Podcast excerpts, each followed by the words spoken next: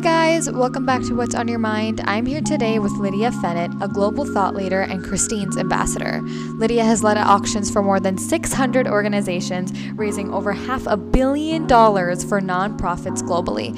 She was named one of New York Times' most influential women and has been featured several times in the New York Times, Wall Street Journal, Forbes, and more. She's also the author of a widely acclaimed book, The Most Powerful Woman in the Room Is You, which was published by Simon and Schuster in 2019 and has been optioned for TV by Netflix. I know, isn't that crazy? She's also the author of another book, Claim Your Confidence, which was actually just released, so definitely go check that out. I will make sure to leave a link to it in the description. And Lydia also has her own podcast, the Claim Your Confidence podcast. So I'll leave those links in the show notes, but enjoy the show, guys. Lydia, I'm so honored and so excited to have you here. So thank you so much for coming. Why don't you say hi? Hi, guys. Well, thank you so much for the opportunity to be here and to talk with you. I'm so excited to tell you what's on my mind and also learn a little bit from you as well. So thank you for the opportunity and let's get into it. I'm so excited. Yes, let's get into it. So before we really do get into it, what do you tell us a little bit about yourself and what you do in your own words? Sure.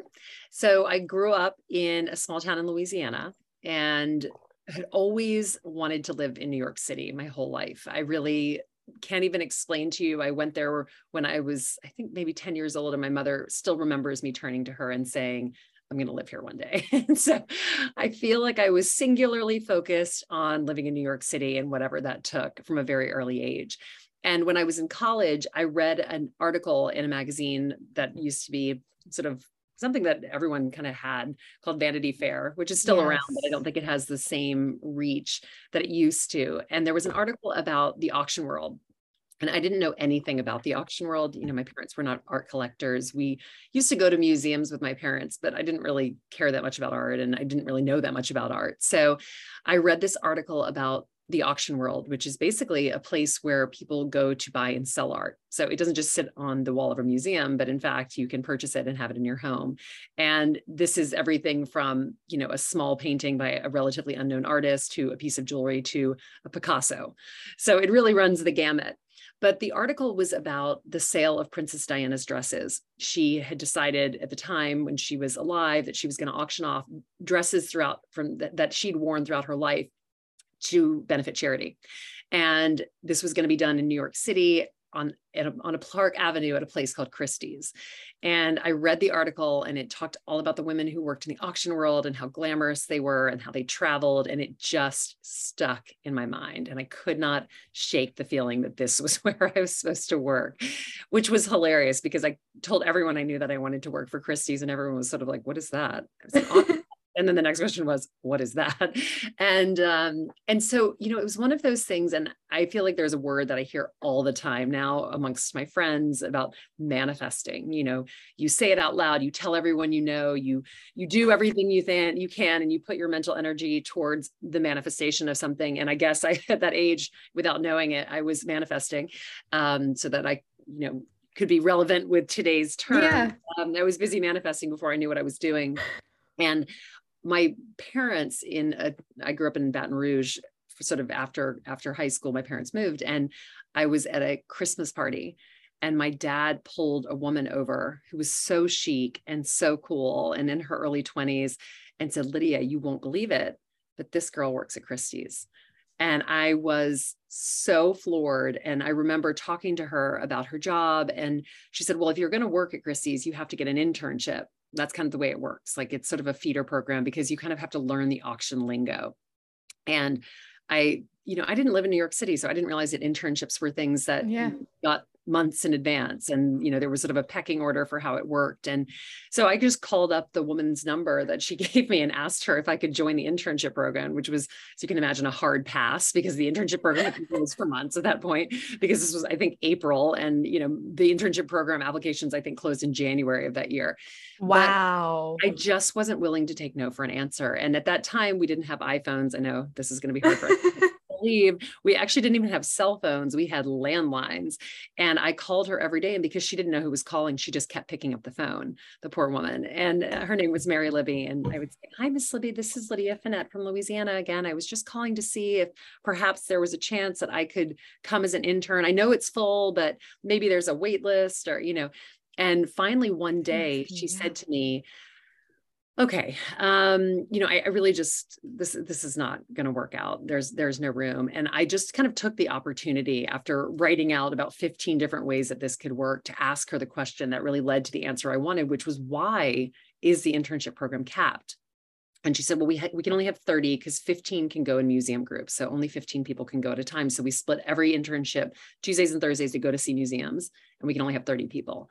And I immediately had an answer for that. I've said, I don't need to go to the museums. I'm sure that there's somebody who's going to need an extra intern. So I could just come and stay in the afternoons when everybody else does it. And I don't have to go to the programs. I can just work the whole time, which, you know, I don't know if your parents are like this, but my parents are like, listen, you do every job. You empty the trash, you wipe the table, you do whatever it takes. You are the first one in, the last one out, and you were there with a smile on your face. And that was really the best advice I ever received because, you know, there were so many other people over the course of that summer after she finally said, look, you can come and do a modified internship. And if someone doesn't go to the museum, you can go. And of course, I ended up going to the museum every time because people don't show up for their internships a lot of time because they're in college and they're not responsible. Yeah. And so that was such a great lesson for me in showing up being what it takes to succeed, because I did show up every single day and I was working hard. And at the end of the summer, they offered me a job. Wow. And I was a junior in college, so I couldn't even take it. Wow. So I went back the next year and did a quick internship into a job as well. So that's how it all started. And that was not a short story, but I hope it sort of tells you a little bit about who I am and how it all got started. Definitely. And it gives a lot of insight into how, you know, it works and how you're able to, or how you were able to get to where you are. So thank you.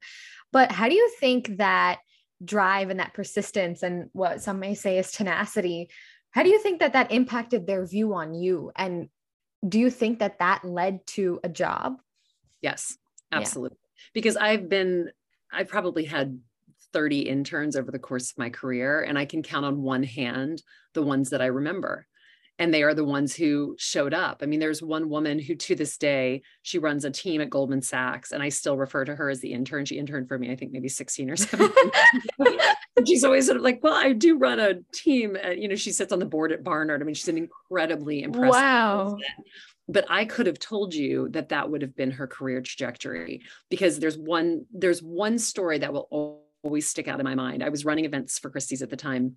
And it was a crazy day, and I was running around, and at that time we had Blackberries. I don't even know if you know what that is, but it's basically the first iteration of an iPhone. And, you know, we're all sort of typing frantically on our Blackberries, and they lost charge very quickly. And in events, it's tough because you're all over the building and everyone has different things going on. So you needed to be able to communicate. And I went running into my office. Where is my does anyone know where my Blackberry is? And Carolyn was standing outside of my door, and she said, oh, you know, honestly, I noticed that your Blackberry was losing charge, so I plugged it in for you. And I remember thinking to myself, like, I had critical moments with the 5 interns that I could list these days, of moments like that where I thought, she is going to crush a career one day because she's willing to go above and beyond. And as a boss, that's what you look for in someone. It's they show up with an attitude where they're willing to do things. They're not above things. They dig in, they want to learn, and they understand that every moment in some way is either a learning experience through work or a learning experience for a personality in an office, which is just as important as being good at your job. Right. When you're hiring interns, what do you look for in that interviewing process? Because I feel like there's just so many things that you can find.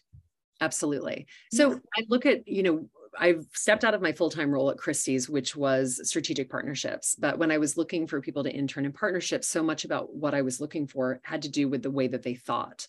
You know, I didn't need a linear thinker. I needed someone whose mind almost played 3D chess, because a partnership is really about fitting people in with different needs. So, you know, if I wanted to do something and we had a particular sale coming up around, you know, contemporary art, which is very avant-garde, and it's always the brands that want to be in the forefront. They're not looking for, you know, a heritage piece of Christie's. They're looking for the best thing, the NFT, the exciting thing that they can hook onto. So it was sort of like, if I were to tell you I was looking for that, what would be some potential partners. And it was interesting to see the way that people's minds worked, you know, because some people would come up with the ones that we'd done year over year, like, oh, we could do something with fashion, or we could do something with a car brand. And then there would be someone who'd say, we could do something with a tech brand, we could do something with this app or this, you know. It was just the way that people thought about things, for me, was always really the reason that I wanted them in the department. I wanted someone who thought differently than I thought, who could bring something different to the table, because, you know, I'd been at the company at that point for 2 decades. I'm like, you don't need to tell me anything about auction. I know how to talk about auction, but talk to me about what you know about the metaverse, because that's something I'm learning about right now. Right. And I think that's what we all want to learn more, right? And there's some, I feel like people stray away from their creativity because they think it's not going to get them somewhere, mm-hmm. especially for Gen Z. That's our power in a weird sense, right? Because that's our entire lives. You know, we were born with computers in our hand. All of our college applications are online, you know, yeah. We saw a Nokia once, you know, yeah. I saw a Blackberry a couple times, but like, that's it, you know, and this is like the top of Gen Z. There's yeah. the other bottom of Gen Z, right? So we also forget that that's a superpower. Yes, absolutely. And I say that to people too. You know, a lot of people talk to me about mentoring and how do you mentor? How do you structure mentoring? And I always say, when you're asking a mentor for something, you know, you should also be thinking like what you can give back. And so what I say to people is, listen, if you were mentoring someone, this is taking a lot of your time. They're also probably younger than you are. And there's probably a lot you can learn from them that you would never even think to ask. So, you know, it could be, I remember one of my friends was mentoring someone and she said, I asked them to teach me how to do an Instagram story today. So funny. And she said, but it's something I'd always wanted to learn. And at the end, she said her mentee had asked her, is there anything I can help you with? And she said, you know, I've always wanted to know how to do an Instagram story. And she's like, I know it sounds ridiculous. And the girl was like, I taught her in less than 10 seconds how to do it. So I think that there's always mutual and beneficial ways for people to learn from one another. And if you're open to it, it becomes a much better and much more interesting life, as opposed to just being like, you don't know what you're talking about, or you don't know anything. Yeah. But I think that also goes back to what I said about, you know, the importance of when you're working somewhere, it's like, you have to also understand that there are things that you're learning, even if you don't know that you're learning them. And someone who's been through it can also understand that because they've been through it. Yeah, definitely. Definitely. What are some things that you've learned from this younger generation? What are some things that you've wanted to learn? Because obviously there's the Instagram level, but then there's the thought level too. Yeah. In terms of the thought level, I'll say that I think I have always had an incredibly entrepreneurial mindset, which to me really is Gen Z's star power and superpower. You know, the ability to not feel so stuck in one thing, but rather to think holistically about a million different things that you could do and go in all of those directions and kind of follow your passion. And so that's something that I loved. I'd always done that. I've always had side hustles. It's just kind of who I am. I write books on the side. I do auctions on the side and all of these things. But there was something about the Gen Z embracing of that thought and that mindset that gave me a freedom to be like, actually, I'm just supposed to be younger. That's really what it is. I actually was just a little bit, I was born too soon. If I'd been born 20 years younger, this would have worked for it really, really well. So I love that about the Gen Z generation. And I also, we were talking about this before the podcast, I love travel so much. And so that's something that I've loved to see about the Gen Z generation, that they're not afraid to get on a plane and go anywhere and see and view and feel and experience. I don't know if you felt like this, but during COVID, I've said to many people, you know, on those long days, those like dark days where there was kind of nothing going on, the only thing I really thought about was the experiences that I've had in my life, because I have traveled a lot and I love to travel, and thinking through like what it was like to go to those places. I would go there in my mind just to get out of the four walls of the house. And so I do think that that's the most beautiful thing about the Gen Z sort of mindset and thought leadership in this way. Definitely. I think that was a lot of where that manifestation movement came from too, was going to a certain place in your head without physically having to be there, because for so long we couldn't, right? I mean, since we're talking about it a little bit, we can transition towards like that side of your life too. But in your young days, when you were not that you're old at all, I mean, when you were younger, right? Yeah. Were you ever aware of how you were going about the things that you were doing? And did it ever click in you that you may be onto something? I've always had an internal drive, you know. I think even in college, you know, we had the option where I went to college, we had the option to get honors in our degree, basically. Yeah.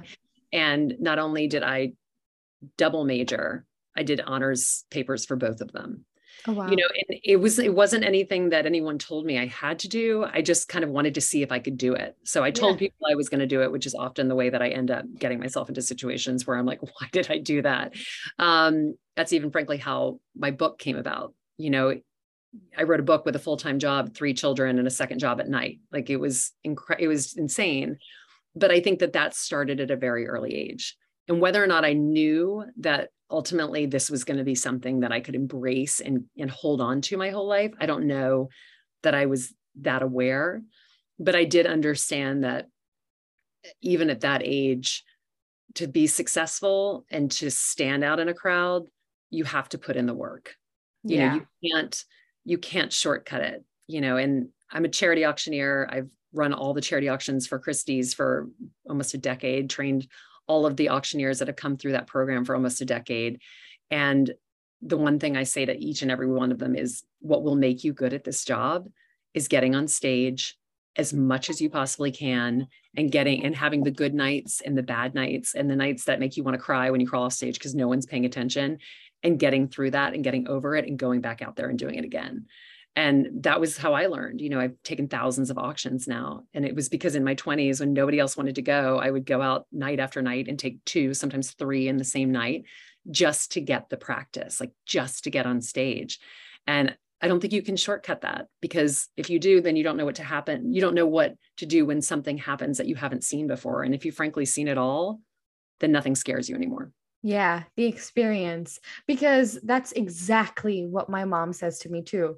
I'm a dancer. So it's like, just go and just do it as much as you can. And one day you'll be fine, you know? And that's what ends up happening.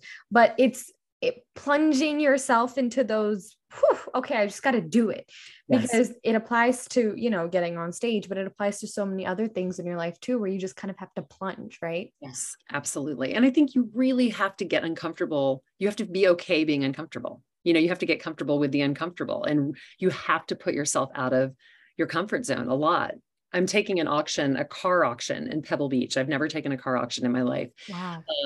I'll be the first female auctioneer to take an auction in this massive car auction. Congrats. And it's funny because I feel nervous about it, which I don't feel nervous about charity auctions anymore. I mean, you really can put me on any stage in the world and just hand me a piece of paper and I'll just sell whatever you have. But it's a different kind of sale. It's a different crowd. It's a different expectation. And I feel nervous, which means that I'm doing the right thing, because you should feel nervous in life. You can't just coast on complacency always, right? You have to put yourself out there. Otherwise you're just kind of coasting in life. Right. Right. And I find I feel more excited about life when I get nervous and when I'm uncomfortable about the things I'm doing, rather than just sitting here and being like, okay, well, what did I do today? Nothing. I did nothing, because I find that the days that I feel like I did nothing, I didn't feel any sort of excitement, you know, like I read somewhere that your body can't tell the difference between nervousness and excitement. So that feeling is the same, right? And when, you know, you may be nervous, you may be uncomfortable, but nervous and uncomfortable and, you know, excited, but feeling something that's out of the ordinary is what will keep you up and up or keep you moving. Yeah, absolutely. There's this great story about, there was a study done about 2 musicians and also 2 public speakers.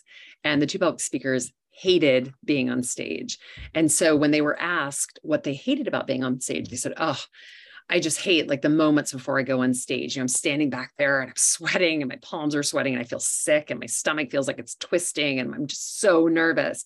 And they asked the 2 rock stars, like, what do you like about performing? They're like, oh, I love that rush before I go on stage. I'm standing backstage, my fingers are tingling and I'm feeling a crazy stomach. And it's like, they're describing the exact same feelings, but mentally one of them sees it as nerves, or 2 of them saw it as nerves and 2 of them see it as excitement. And I always say to people, you know, when it comes to public speaking, you bring the energy you want from the room. So if you walk out onto a stage and you are dull and tired, that's what the room is going to give you. And so even if I am exhausted and I, you know, it's 11 o'clock at night and I've been running around after my kids all day and I'm on stage and all I want to do is go home, I'll chug a Diet Coke before I go out there just to get that energy up. And I mean, I walk out there, I slam my gavel down, and there is no one with more energy than me. And I keep it going the whole time I'm on stage because I need that from the audience. Like I need them to click in there and meet me there. And that's the way to do it. How, I feel like that is such a skill in and of itself, because we, like, everyone just has such crazy lives, and coming on stage at, you know, 11 PM and having that energy and coming and showing with your full self can be really difficult at times. So what are other ways? How do you kind of balance your energy and conserve it rather for that side of things? Do I conserve energy? I don't know. I think we're all made up differently. Mm-hmm. I'm an extrovert. I like to say I'm an extrovert. I get my energy from being around people. So you know, yeah. You're nodding. So I feel like you feel the same way. And I do believe that some people just recharge differently. Mm-hmm. And so for me, that's being in crowds of people. And if I am with 500 people right before I go on stage and I'm talking to a bunch of people, then I'm going to have a great time because I already have my energy up. People often say to me, you know, do you need a green room before the auction? Do you want to go sit by yourself? I'm like, no, I want to sit at a table with people right before I go on stage so that I'm already talking and I'm already in it.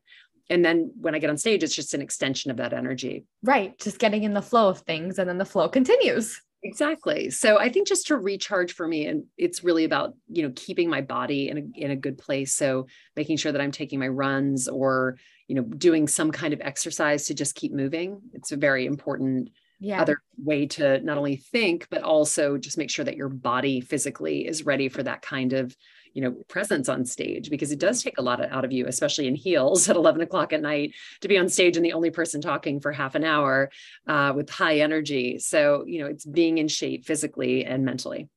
I love that, because we all recharge differently. So for somebody who is an introvert, it may be, you need to sit in the green room and get your thoughts together, but understanding yourself and how you can function and not, I think a lot of people just get cluttered with what everyone else does and how everyone else works, that it begins to, oh, that's how I work. That's how I must work.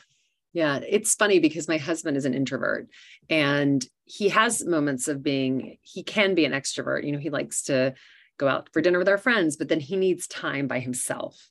And I have 3 children, and my daughters are both extroverts and my son is an introvert. And it's funny, well, he comes home from school. I'm like, do you just need to go in your room and play with your toys? He's like, mm-hmm. And he'll go in there for an hour, hour and a half and just play by himself on the floor. He'll just like lay on the floor next to his Legos and play with his Legos. I mean, you could never in a million years, I would never sit in a room with Legos for an hour and a half and just play. I might read a book for that amount of time, but even then I would be speed reading it. So it's not even be whipping through it. So yep. I just get life on fast forward. It's who I am. On to the next, let's go. Exactly. Okay. What are we doing next, everyone? The kids are sort of— I want to dive into your book a little bit, because we're talking about, you know, we're talking about powerful women. We're talking about being on stage for the first time. Congratulations. That is so awesome. But take us through the premise. I know it's a big question. Oh my gosh, I was reading it. I was like, oh my God. But for people who don't know, the premise, a little bit of your book and what it teaches and all that jazz. Yeah. So when I was talking about being a charity auctioneer before, I noticed something really interesting about almost 15 years into my auctioneering career, where women would come up to me either before I went on stage or after I got off stage, and they would say some combination of, you know, I could never do what you do. I could never stand on stage. I hate asking for things. You know, I have a business, but I'm terrible at selling. And it was just this litany of all the things they were bad at doing.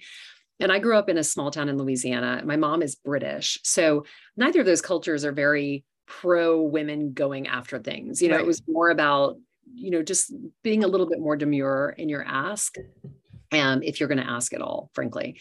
And I remember just thinking to myself, like, I didn't grow up getting on stage in front of thousands of people, banging down a gavel and just telling people that they're going to give me money, which is what I do, honestly, on stage. There is no question when I get on stage who is the most powerful woman in the room, because everyone is staring at me as I sell these things, and I have no compunction about asking them for anything.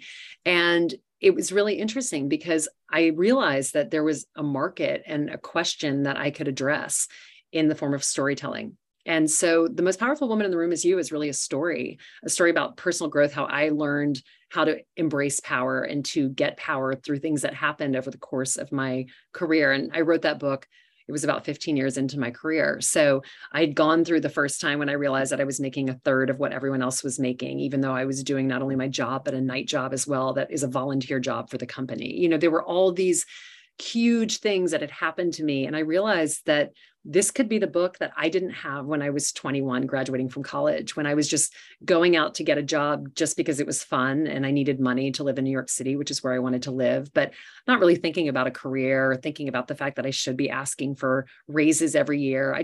There wasn't what there is now on social media. You weren't exposed to that kind of thinking. And so it felt very important for me as I moved into this sort of next chapter of my life to pass that information back.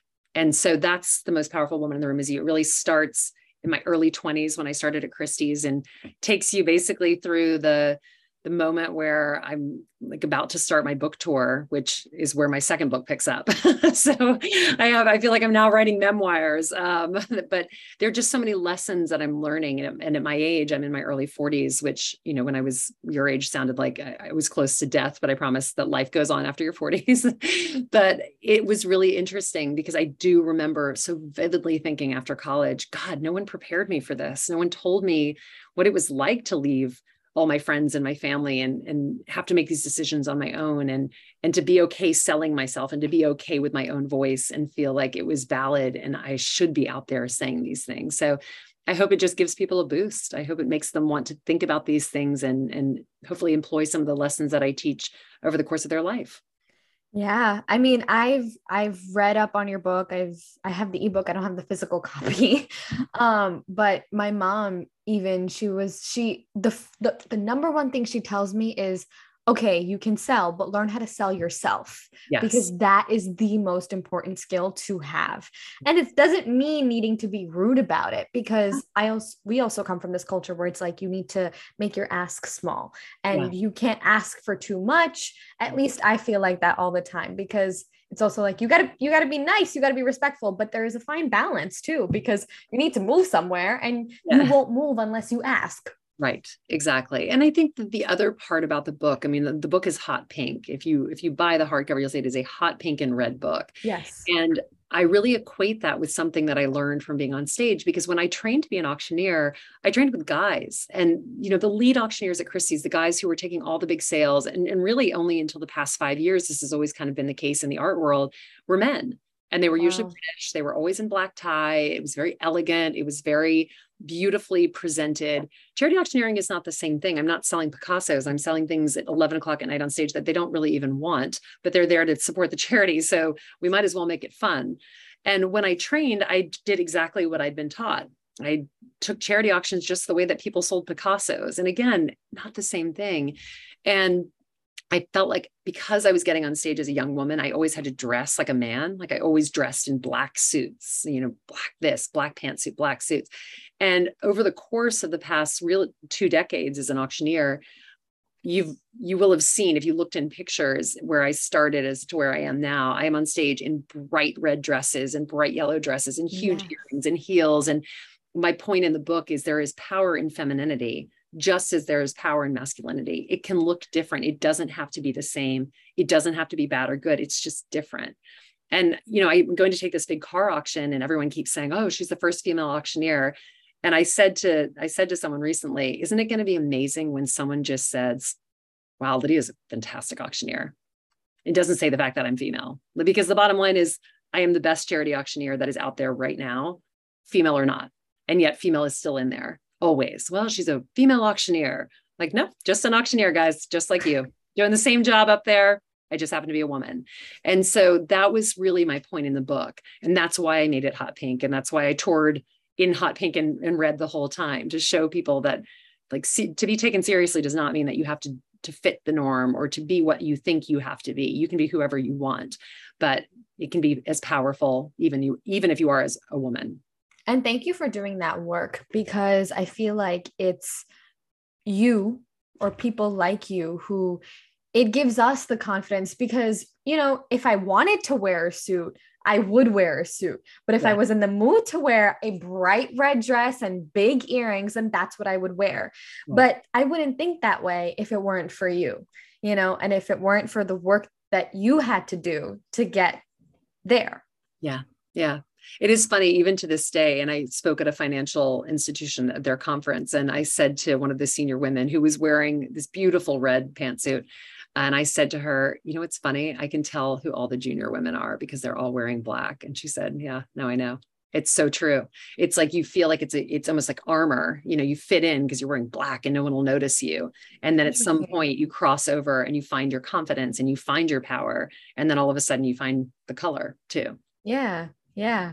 Wow. That is so, I didn't even equate it to that. Like, the confidence in your ability to say, no, this is my choice and this is what I want to wear and this is what I want, so I'm going to do it. And I don't want to just fit in. It can be equated to where you are in, you know, life, a company, whatever it may be. Yeah, absolutely. Yeah. So going back a little bit to asking for things, I think especially women have a lot of difficulty with doing that, whether it's a little time from themselves, whether it's a raise, whatever it may be, right? So this is going to give a big glimpse, I think, into your book, but asking for things, how did you kind of learn how to do that? And what did it teach you? What did you learn throughout the steps of learning how to do it? Well, I think the reason that I know how to ask for things and I'm not afraid to ask for things is because I get rejected every time I'm on stage. There's always an underbidder to the winner, right? Someone always backs out before someone wins. And so my whole role in being an auctioneer is to convince the underbidder to keep going. So I'm pushing against that no constantly. And so I think in a way, it's almost given me Teflon as a shield in front of me, because I don't really care if you say no. I've heard no 6 billion times, because every time I sell something, somebody tells me no. And then I try to convince them that that's not the case. And it bled over into my life. And even as recently, I was on a trip with a friend and my bag was ridiculously overweight because I just cannot pack a suitcase that is not so full that unless there are 4 people sitting on it, it doesn't close. And I'm scared of breaking my finger. It just doesn't happen. And we got up to the gate and I put it on and the man said, your bag is 65 pounds. And I said, right. And he said, and it's supposed to be 50. And I said, right. And he said, so I'm going to need to charge you. And I said, you know, I think you should just press the button. Like, just get it. Why don't you just, and then I said, you're like making this signal as if to say like move. And he's like, what? And I said, just push that back. And he's like, what? I was like, I am a great flyer of this airline and I have great clothes. I have purchased a lot in this country. I feel like this bag should just get on the plane. And I was laughing the whole time. And my friend afterwards, because he did it, he eventually just pushed the bag back. And she said to me, I can't believe that works. And I said, you know, if you approach things with a smile and a sense of humor and you don't care if the answer is no, because I figured he was going to say no, because he was egregiously overweight, but I was laughing so hard and he started laughing so hard. He was finally like, okay, you know, whatever. Just like, yeah, what does it mean? He's just going to take it back. He put a heavy thing on it and he went back. I'm sure I'm not the first person that he's done that for, but it is so funny. And that's how I often see things from stage. And that's what I always say about asking for things. I think a lot of times we feel like we have to go in guns a-blazing to ask for things, when in fact, as my grandmother always said, you catch more bees with honey. You know, you make it a little bit sweet, a little bit funny, like make the ask not as serious and let people know that you're going to be coming back for it every time. And then there's nothing about it that's scary. You know, if you walk in there and all of a sudden you're affecting a voice that isn't yours, like, this is what I want and I want this, that might not feel good to you. Yeah. Right.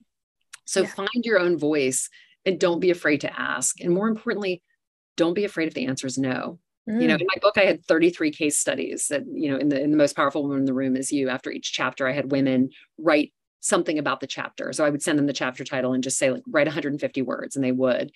And I probably asked 60 people And half of them said no. Oh, I don't have time. Oh, this really isn't my thing. Am I really a powerful woman? I heard that a lot from women who were very powerful. Wow. I don't know. Like, that feels like a lot to say that I'm a powerful woman. I mean, really, really interesting. And what I learned from that was that the first no felt like a punch in the stomach because it came from a very well-known news anchor who I was really hoping was going to do it. And she's like, I'm sorry, I can't. And that felt like a punch in the stomach. And then the other 20 that said no, I was like, whatever, it's just an email, right? I'm not going to die. It doesn't feel great to hear no, but it doesn't matter. At the end of the day, it's not going to kill you. Right. And that attitude, I think too, is so important, because coming into it, like we were talking about, manifesting in that, the attitude you come into things with, right? The people who come in and are just like, right. It won't get the same result as somebody who comes in happily and is just trying to have fun, because it's contagious. Yeah, absolutely. Absolutely. And I was so excited about my bag. That's a story I've told many people. That's such a cool story. It's like sales in its purest form. Yeah, exactly. And it's funny how, in jobs, in many cases, people have jobs where they're just constantly attacked by people. If I'd gone in there and my bag had been overweight and I was like, I don't want to pack my bag, just like gone in the opposite direction, you better believe I would have paid for that bag. But just getting up there and just like laughing and being like, I just had to buy so much and I supported the local economy to such a degree that I can't even get my suitcase on the plane. The guy was just laughing so hard and I was laughing so hard. So it all worked out. How are you able to take that attitude on stage? Because they're obviously two different environments and two very different scenarios, right? So how are you able to translate it? I mean, that's what I do on stage. I've lost the formality. And I think that's really why it works. Because again, as I say, I'm at a charity auction. In many cases, I'm getting on stage to sell a vacation home, and I remember getting on stage to say, ladies and gentlemen, I'm selling this amazing ski house in Vail. It's actually available all year round, but it's most importantly is available this time during the year. And there was a guy who was bidding. And finally at his last bid, he said something like, I said, sir, would you like another bid? No. And I said, well, you don't want to ski? He's like, oh, I'm not a skier. I don't even like skiing. I was like, well, you have to like fall, spring, or summer, because those are the other seasons and the house is available year round. We were just saying skiing. And he started laughing. He's like, yeah, actually I do like fall. And he kept bidding. So sometimes it's just, again, it's that sort of sense of humor and then just pushing back a little bit. It never has to be harsh. And I never try to do that on stage. I don't try to make it about people not bidding. I just try to make it about maybe just bidding one more. Like, you never know. And having fun with people, because people like to be called out. They like to have fun. And a lot of times I'll use a celebrity doppelganger. I'll say something like, oh, look, it's a gentleman over there who looks like George Clooney, but George Clooney before the twins, he's looking a little tired, because we all know having children is tiring. So let's pretend like George Clooney from Ocean's 11. It's just, it's fun. And I think because I'm having fun, and people often say that to me, you look like you're having so much fun up there. And I say, I am having so much fun up there. And then they have fun. Yeah. Wow. That's because when you dance too, people have fun when you have fun. So people look at me and go, you look like you're having so much fun. I'm like, because I am. But seeing how that can translate into other aspects of business and selling is so powerful, because it's that same attitude that you have to go about it, and how you have a normal interaction. It's just with more people. Right? Yes, exactly. And, most importantly for people who are selling things that they've created, there's so many entrepreneurs out there. And, even in my own age group, there's so many women who had children and then went back to work, or trying to start businesses, D2C businesses on Instagram or Facebook or whatever it might be. And it's interesting because they always say, I hate selling my product. I'm like, but who can sell it better? You made it, right? Like you're the person who created this. So who can tell that story better than you? And that goes to selling yourself as well. People will say, well, what do you think about this? Or do you want to do this? And a lot of times I'll be like, listen, I'm not going to do that. I have no interest in doing this particular thing. It is not in my skill set. I do not enjoy it. It is not what I'm passionate about. Like that is not something I will do. These are the 10 things I will do. But I didn't have enough confidence to say that until probably 10 years ago, because I used to just always think that saying yes was what made me likable. And if I was likable, then I would get ahead. But that strategy doesn't work. You have to know yourself and be able to stand up for yourself, because then you'll end up doing the things that you're good at doing. And you can continue on that path instead of doing things that other people think you should be doing. And you can do sort of a mediocre job doing. I love that. Because we all say yes all the time. I'm so guilty of it. I'm just like, yeah. But saying that is one thing, sticking to it is another, being able to execute properly is another. Yeah. So, knowing your limits too is obviously super important. Absolutely. Absolutely. First question, what do you do during the day to kind of keep balance and keep, normal-ish, sane? Yeah, absolutely. To keep normal. I wish that I could say that I thought that was the case, but I exercise. I try to exercise. That's really my balance. And as long as I'm doing that to some degree or moving my body, which luckily in New York is quite easy because you can walk a lot of places. That keeps me pretty balanced. What's your mantra, something that you live by? I live by the feeling that you should always say yes to opportunities.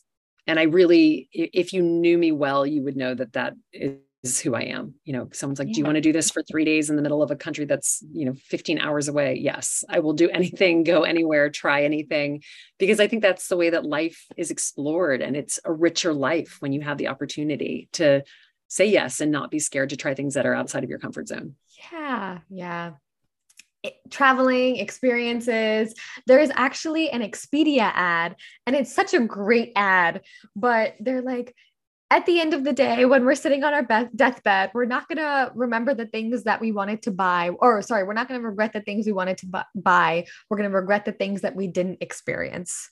I was like, you got me there. Like, I know. Well, I mean, I told you that I was in a really bad car accident last year, and, my whole family came very close to not living, to be honest. It was a horrific accident. And so I can tell you from that experience, not only did I already live like that, but now I live like that to the 10th degree, because it's unbelievable how quickly life can disappear. And I can't even explain to you how quickly our accident happened. It happened out of nowhere.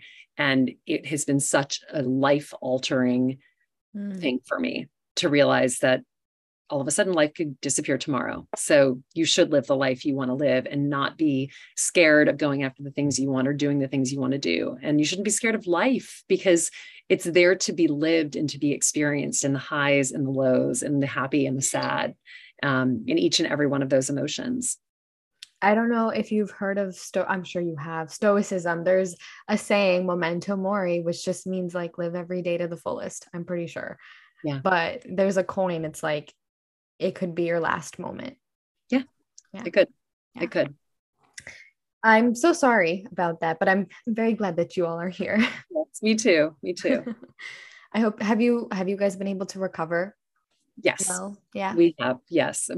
As the mom, I took a lot of the injuries. So that's what you would always want with your kids. So we were lucky, but we were all in the hospital for some time, and I had a couple of surgeries, but yes, we are doing well, and the kids are good and healthy. And, we've kind of had to work through the trauma of the accident with them, but they're in a good place. And, I say to them all the time, this is a story that's part of the fabric of our family. And we, as a family, recover, and we talk about it all the time. And so, I think there are always going to be things that are a little scary for all of us, but for the fact that it hasn't been a year and we are where we are, we're very, very blessed. Very blessed. Here. Yeah. There's a little snippet. There's a little bump in everyone's story. Yes. Trauma is, yeah. Okay. One more question for you. Yes. What's the best thing you've done with your money and the worst money mistake you've ever made? Oof. I can tell you that. Okay. Let me start with the first one. The worst money mistake I've ever made. I didn't understand the way credit cards worked. So let me just make this clear for anyone who's listening right now. If you use a credit card, which is fine, you want to build your credit, you should pay it off every month.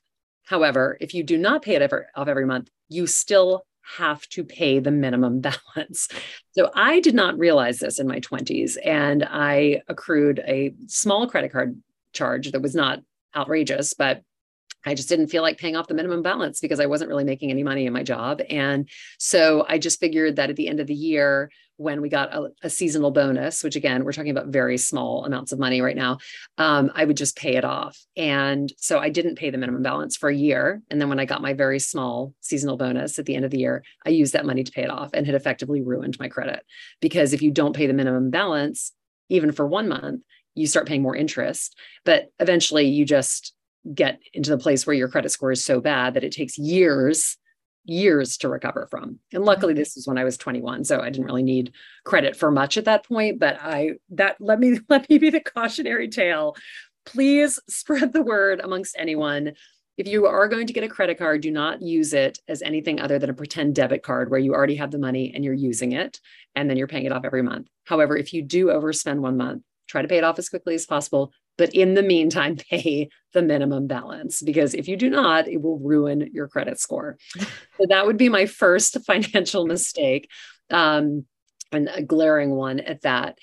The best thing that I did with my money. So when I started working at Christie's, I kept hearing this woman, Suze Orman, I'm not sure. She's sort of a financial guru, and she was on the Today Show that my mom used to watch when I was little. And so when I sort of was in my 20s and I moved to New York, I started watching the Today Show because my mom used to have it on. So it kind of reminded me of being at home with my parents. And she would say every single time, if you work for a company that matches your 401k and you're not maxing out your 401k. You are literally throwing money away. And I wasn't making a lot of money. So the thought of like putting things anywhere outside of my paycheck just seemed crazy to me. But I remember I would take out 1% of my paycheck and put it into 401k, which was then matched by the company. And about 3 or 4 years in, I heard her say it. It must've been the 50th time I heard her say it. And I was like, maybe I will just, take the 6%, whatever, and get matched.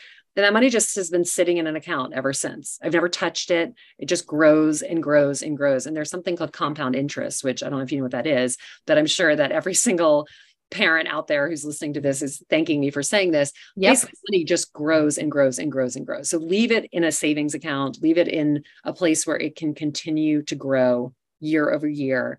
Don't touch it. Just leave it there. And you won't believe if you look at that. I mean, for me, it's been 20 years now of something that was being matched by my company, just growing on its own, never touching it and just leaving it. And that has been the greatest financial investment I've made. The other thing I would say too is, a lot of people always say that they're going to make all of their money in salary. Like, oh, I'm going to work in this job and I'm going to work hard. I'm going to make money. The other way to make money is to invest. So also think about investing. If you have friends who are entrepreneurs, like put a little money in their company if you think that they're going to be successful, like diversify a little bit more over time. Mm-hmm. I know these things seem scary. They're pretty simple concepts. So educate yourself, especially if you're a young woman listening to this. Make money a priority in your life. Understand what it is. Don't think that somebody's going to take care of it for you. Don't put yourself in a position where you are not financially savvy, because at the end of the day, you never know what's going to happen in your life. So just make sure that you understand finance and take the time to educate yourself, in whatever form that takes, whether a friend tells you, whether you're listening to podcasts, whatever it is, make sure that it's a priority. Definitely. Definitely. The pandemic for me was what really opened up that door, because everything came crashing down and all my parents could talk about was, oh my gosh, this is crashing. My grandfather was like this, this, and this. And now somebody just talked about to me too, producing. And I never thought about that as an investment, but investing in movies and investing in projects like that too. There's angel investing, there's investing in NFTs, there's whatever, but there's also that side of things. Yes. Where, you can invest in movies. So it can go as far as that. Yeah, exactly. Exactly. I have one last question for you, but oh yes. Okay. Best and worst advice you've ever received. I know you stated your best in the beginning, but your best and your worst. The worst advice I'd ever received was really not even advice. It was just something that I was told in my job for so long that I started to believe it, and then told other people who worked for me. People would say, oh, I want a salary bump. And this was in my 20s before I'd even figured out how little I was making. And I would say what I'd been told, which was, you're just lucky to have a job here. There's so many other people who would want your job. So that is a myth for sure. We are lucky to have jobs. Obviously, not every economy is a strong one. And it certainly doesn't mean that there are jobs, there are an abundance of jobs always. But the bottom line is if you're doing a job and you're doing it well, you deserve to be compensated for that. So don't be afraid to ask, and don't ever listen to somebody who tells you that. You know, get around them, talk to HR, make sure that that is not something that you hear. And the best advice that I've ever received is just, you know, ask for forgiveness, not for permission. Go after things in life that you want to do, and don't worry so much about what other people think, because frankly, you're not really asking anyone for permission to live the life you want to live. And if you do something wrong, you can always say, I'm sorry, and ask for forgiveness. So fortune favors the bold. I love it. I love it. Fortune favors the bold. Fortune favors the bold. All right, Lydia, I'm going to let you take the mic away. Why don't you go ahead and shout out everything that you'd like to? Well, thank you so much for having me on this incredible podcast. This has been such a great conversation. So I would just like to shout out two things. First of all, The Most Powerful Woman in the Room Is You. If you are in your 20s and you want a pick-me-up, and you, even if you're before that and you're ready to get prepared for your adult life, or you're somewhere in your career and you just need a boost, pick it up. It's hot pink. It looks good on a bookshelf. Claim Your Confidence is my second book that comes out in March of 2023.